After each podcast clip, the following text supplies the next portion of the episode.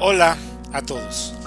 Espero que estén muy bien, que este fin del 2020 sea de lo mejor y que la llegada del año nuevo nos permita tener una mejor perspectiva, que sigamos manteniendo la salud y que poco a poco la economía y nuestra vida vuelva a lo normal.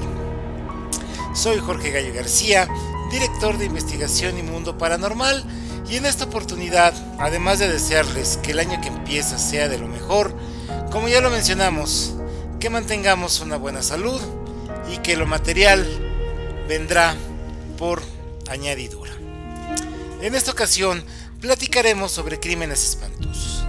Crímenes sí, amigos, asesinatos espeluznantes, que han sido cometidos por gente que parece normal, que forman una familia, que tienen un trabajo y conviven con la sociedad.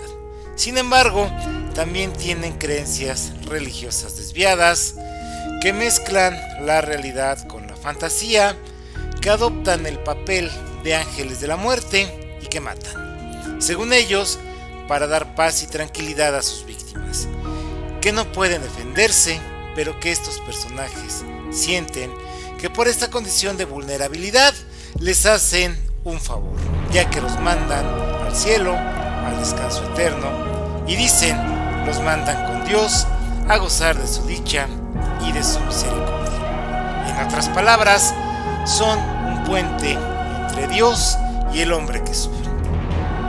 Pero, ¿qué pasa por la mente de estos personajes para matar a un niño? ¿Qué puede pensar una persona que asesina a sus propios hijos?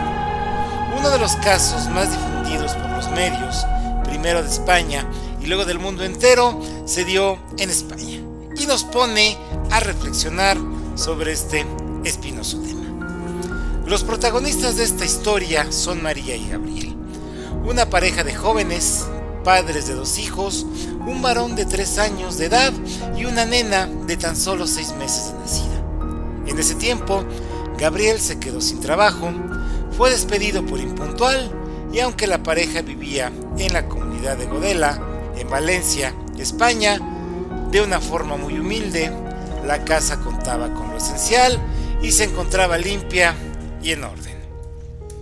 Sin embargo, la historia de esta pareja estaba marcada por los desórdenes mentales de María y las extrañas creencias de Gabriel, ya que desde 2017 ella fue encontrada mentalmente perturbada, pero las autoridades de la localidad no lo vieron como impedimento para que ella pudiera seguir al cuidado de sus hijos.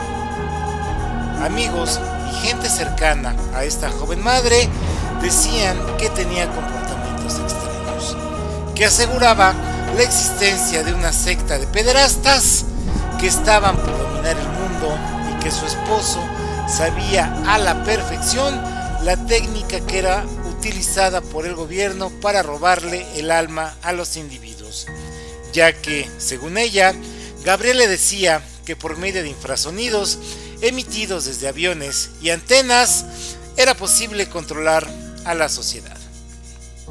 Pero todo cambió súbitamente en marzo de 2019, cuando la policía recibió varias llamadas informándoles que algo pasaba en la casa del matrimonio, por lo que los guardias llegaron a investigar y encontraron a Gabriel muy preocupado porque aseguraba no saber el paradero de sus hijos.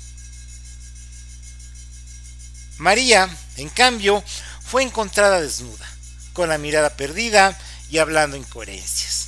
Un guardia le dio una prenda para que se cubriera y fue llevada a las instalaciones de la policía para ser interrogada. Ahí dijo que Gabriel aseguraba ser Jesucristo y que ella era María Magdalena, que sus hijos ya estaban con Dios y que pronto reencarnarían en su cuerpo, en el cuerpo de la madre. Entonces comenzó una frenética búsqueda por toda la propiedad hasta que encontraron dos fosas y ahí enterrados a los dos niños. Lo raro es que ambas fosas estaban alineadas formando un triángulo y en la casa encontraron huesos de animales y otros elementos que daban la idea o aseguraban que ahí se había practicado un ritual satánico. Los estudios psiquiátricos arrojaron como resultado que Gabriel se encontraba cuerdo. Y él, por su parte, juró que era inocente y que este crimen se dio por los problemas mentales de su esposa. Incluso, un amigo cercano de Gabriel mencionó a la policía que solo un día antes éste le había comentado que María estaba perdiendo la razón y que temía por la seguridad de sus hijos. 24 horas más tarde, los dos menores fueron asesinados. Aunque el modo y las causas seguían siendo un misterio, ellos quedaron detenidos. Por su parte, María fue estudiada y los psiquiatras le diagnosticaron esquizofrenia paranoide. Y aunque ella cambió su declaración en al menos tres ocasiones, aseguró que una secta le había robado el alma a sus hijos, que ya no eran ellos y que ella los había enterrado, pero no señaló quién o cómo los mataron. Pero decía que los integrantes de la secta habían sido quienes asesinaron y ella solo encontró los cuerpos y los enterró. Entonces, amigos, surgieron nuevas evidencias, teorías y posibilidades, ya que mucha gente que conocía a la pareja aseguraba que Gabriel era creyente del esoterismo, que realizaba curaciones y que aseguraba que los Illuminati iban a controlar el mundo.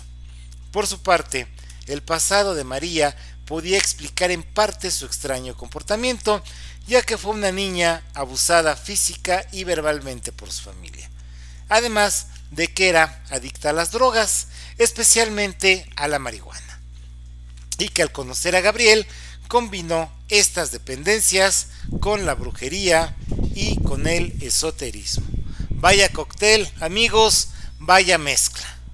Entonces, Gabriel conocedor de la enfermedad de su pareja, fue probablemente quien la incitó y la convenció para cometer el crimen. Entonces, la pregunta que surge, ¿era el marido el autor intelectual del doble asesinato? Por lo pronto, las autoridades encontraron a María perturbada mental, incapaz de enfrentar un juicio, pues al momento de cometer el crimen, ella se encontraba en un estado de locura presa de un frenesí irracional que le impidió ver la realidad y no era consciente de sus hechos. También se comprobó que Gabriel tenía ideas extrañas. Creía en teorías de la conspiración y su caso aún está en los tribunales. Amigos, hay que preguntarnos, ¿es coincidencia que dos personas con ideas tan distorsionadas de la realidad se conozcan y hagan pareja? ¿Por qué dos locos, por así decirlo, se conocen y se enamoran? En fin, amigos, otra pregunta que tenemos que hacernos, ¿qué sucede con los llamados ángeles de la muerte? Estos personajes que muchas veces se dedican a la medicina, una de las profesiones más sacrificadas, nobles y altruistas de la humanidad, y precisamente se aprovechan de esta condición para asesinar.